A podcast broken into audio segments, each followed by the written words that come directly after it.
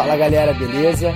Sejam muito bem-vindos, senhoras e senhores, a mais um episódio do podcast Disciplina Financeira.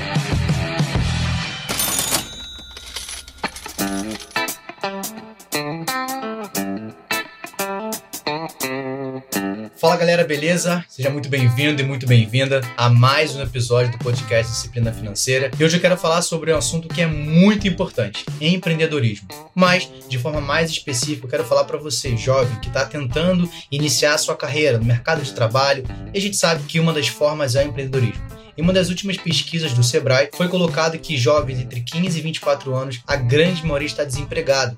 Lógico, a gente sabe a dificuldade do mercado de trabalho, principalmente você iniciar nessa carreira. E uma das formas de você conseguir agregar ou construir a sua vida financeira nesse momento é através de empreendedorismo. E eu quis trazer um convidado, ou no caso, uma convidada muito especial, para a gente falar um pouco sobre esse assunto, uma conversa totalmente informal, mas para a gente ter uma ideia de como é que é empreender principalmente para os jovens no Brasil, nesse caso. Então, eu vou deixar para que ela se apresente, que ela fale um pouco e a gente vai trocar uma ideia, fazer algumas perguntas, para que a gente possa levar esse conteúdo para todos os jovens do Brasil através desse podcast.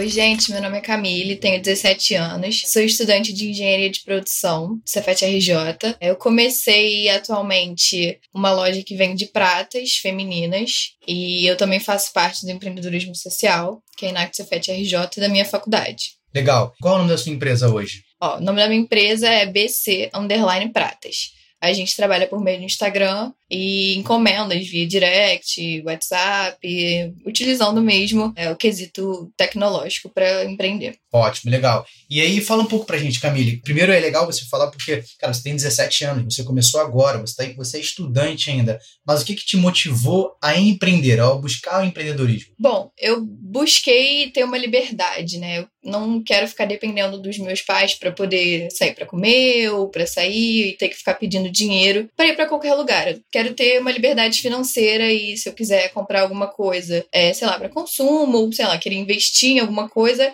eu tenho esse dinheiro e eu não preciso ficar pedindo permissão para os meus pais. Então, esse foi a principal, a minha principal iniciativa para eu começar esse negócio novo. Tá, eu acho isso muito legal porque a gente tem uma geração, principalmente essa geração agora, ou a que vem, eu tenho 29 anos, então é uma geração muito acomodada. É uma geração que não está preocupada em construir, simplesmente quer ficar na sua zona de conforto. E eu acredito que empreender não é algo simples. Existem desafios no meio do caminho. E legal que a sua motivação agora foi simplesmente ter mais liberdade de escolha, liberdade financeira. Eu acho que esse é um ponto muito importante. É, parabéns pela iniciativa mas eu acredito que ao longo desse processo você enfrentou alguns desafios. E não é simplesmente você ir lá, você compra, por exemplo, você que trabalha com prata, você não vai lá, compra, vende, está tudo bem, está funcionando. Quais foram os desafios iniciais que você enfrentou e o que, que você precisa se aperfeiçoar ou se aprimorar ao longo desse processo? Conta pra gente um pouco dessa história. É, de início, eu já sabia que iam ter vários desafios, né? Ainda mais porque eu tinha medo, né? Porque eu sei que eu sou uma pessoa nova, então meu meu, meu primeiro desafio foi o medo. O medo de eu investir um dinheiro dos meus pais nisso e não dar certo. E eu chegar lá e não conseguir fazer nada. Mas eu percebi que eu criando esse medo era eu me sabotando. Então eu não podia criar esse medo, porque eu ia me sabotar e eu ia acabar falhando no final. Porque se você não acredita em você, você não vai conseguir ser bem sucedido, entre aspas. E aí a primeira barreira que eu tive que quebrar foi o medo. E aí eu fui lá, comprei, comecei a fazer as artes pro meu Instagram.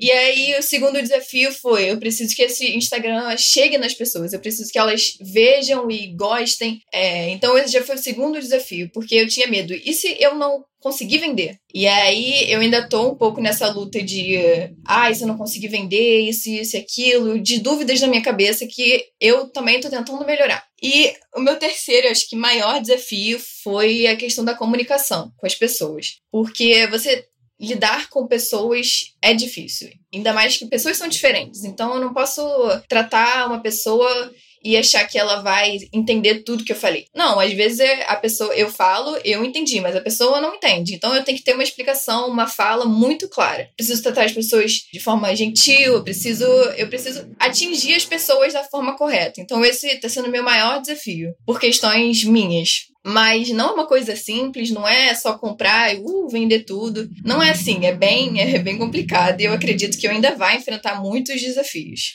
É, e acho que legal a gente falar sobre essa questão do medo. Né? Eu, eu penso que, assim, primeiro, o medo é algo que a gente cria. O medo, ele sempre vai acontecer, ele sempre vai existir. Só que o medo, ele não pode te paralisar. Eu acredito que a questão de você ter medo é porque é novo. E quando a gente está empreendendo, porque você está com 17 anos, eu tive minha primeira empresa com 18, aos 19 eu quebrei. Então, eu tive medo.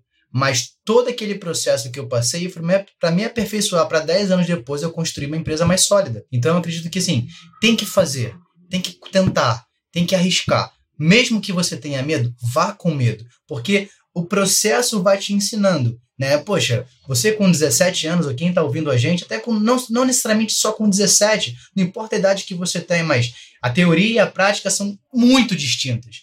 Então você tem que arriscar, você tem que tentar. Lógico, ter um plano antes é importante, né? A gente estava conversando aqui antes de começar esse podcast, cara, eu vi você organizando financeiramente a sua empresa, você colocando custo, você entendendo quanto você ia ter de lucro. Eu acredito que esse é um ponto muito interessante que eu acredito que a grande maioria dos empreendedores iniciantes não tem esse controle. Eu acho que também isso vem um pouco do que você faz hoje dentro da faculdade, na empresa júnior, mas contra o pessoal, qual a importância de você ter esse controle hoje? Cara, primeiramente, eu sou uma pessoa completamente diferente do que há um ano atrás. Há um ano atrás, eu certamente, se fosse começar a fazer isso, não ia fazer da forma que eu tô fazendo agora, que é organizando todas as contas que eu tenho, organizando tudo da melhor forma para eu não poder me perder. Então, eu entendo que hoje eu sou uma pessoa totalmente diferente, justamente pela Enactus Cefet RJ, né, que eu já falei no início. E aí mudou minha perspectiva sobre tudo. Eu sei que hoje em dia eu tenho que ter um controle de tudo que eu gasto, ter um controle de tudo que eu recebo. Eu sei que hoje em dia eu tenho que guardar todos os comprovantes. Eu sei que é uma coisa super boba, mas é uma coisa que eu, eu tenho que ter. Eu não tenho que ter, ah, na, nas fotos do meu telefone. Eu tenho que ter uma pasta só para isso. Eu tenho que ter um controle, porque sem o controle eu tenho certeza que eu ia me perder, que eu ia perder dinheiro, que eu ia perder peças, que eu ia perder cliente. Então eu sinto que isso é necessário. Eu acho que se eu não tivesse isso, não daria certo. Eu tenho uma semana que eu ia começar a vender e eu ia desistir, porque eu ia ver que eu ia, não ia estar perdendo nas contas, não sabia quanto eu estava ganhando, não sabia quanto estava saindo, então eu acho que é uma coisa necessária,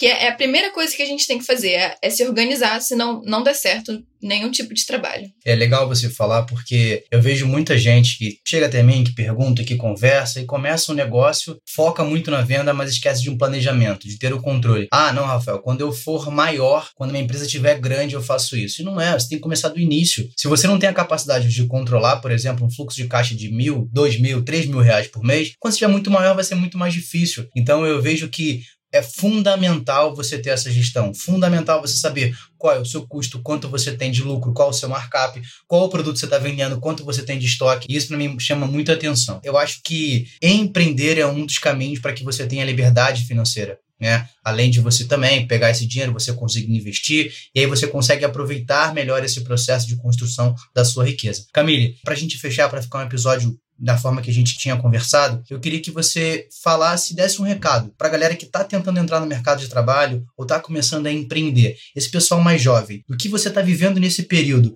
que, que você daria de dica para esse pessoal para a gente poder fechar esse episódio? Gente, acho que a, a maior dica é não se acomodar, não tenha medo, não tenha medo você acha que você vai dar errado? Não tenha medo, não pensa nisso, pensa, vai dar certo, eu vou me organizar, eu vou montar um negócio legal, se joga, porque se você não se jogar, não vai acontecer nunca, ninguém vai fazer por você, você não vai ganhar dinheiro do nada, vai chegar, enfim, você não vai ter seus pais para sempre, no meu caso, que ainda sou muito nova e namoro com os meus pais. Então é isso, você tem que se jogar, você tem que se arriscar, porque senão não vai acontecer nunca. Não, não vai rolar. Ótimo. Muito bom falar, porque bate muito com o que eu acredito também, e isso é muito importante. Então, Camille, obrigado. Fala de novo, deixa o teu Instagram aí, é arroba... Arroba BC, underline pratas. Beleza. Pessoal, eu vou deixar também aqui no link desse podcast, eu vou deixar o arroba para você poder acessar. Não deixe de seguir, de curtir, compartilhar e principalmente de comprar os produtos lá. Beleza? Pessoal, muito obrigado, um grande abraço e nos vemos no próximo episódio. Tchau. Espero que você tenha gostado do conteúdo. Então não deixa de seguir aqui o canal e também de me seguir lá no Instagram, arroba. Me segue por lá, deixa também suas sugestões e dúvidas. Vai ser um prazer ouvir e poder te ajudar. Toda semana vai ter um novo episódio aqui no canal. Fica ligado e até a próxima!